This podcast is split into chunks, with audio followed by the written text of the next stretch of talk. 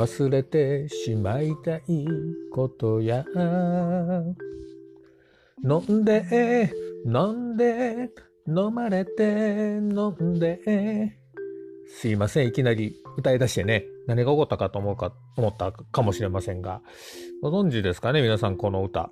酒と涙と男と女っていうね。川島英吾さんのまあ代表的な曲ですよね。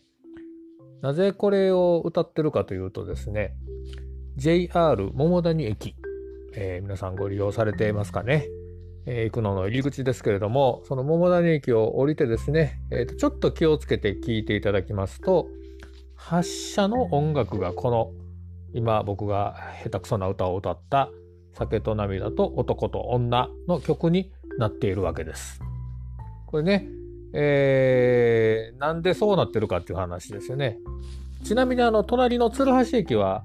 焼肉、焼肉、食べ放題、食べ放題、よれいひっていうね、あの、満腹ブラザーズっていう人の歌がね、かかってるんです。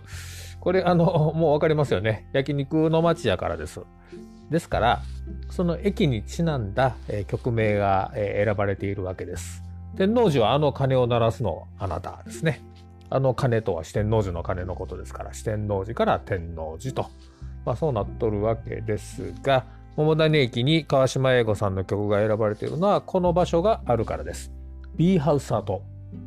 ね、えー、現在では乾杯さんという居酒屋さんになっていますが、えー、現地で見ていただきますとね蜂の子のなん蜂の子を形をした電飾の看板が今でも残っています。これ B ハウス。B っていうのは蜂のことですよね。でその蜂を表した B ハウスっていうこの場所がですね実は川島英吾さんが経営をされていたライブハウスだったんです。ここで、えー、例えば木村敦樹さんとかね上田正樹さんとかね、まあ、川島英吾さんももちろん歌ってたでしょうしいろんなその日本を代表する大阪を代表するブルースシンガーがここでプレイをしたというそういう場所なんですね。でそれがあるから桃谷駅の発祥音楽は川島英語さんになっていると。桃谷はね、え、音楽がすごく根付いた街だと思いますけれどもそういうご縁があるということです。この B ハウスさん、えー、お話に聞くところによりますと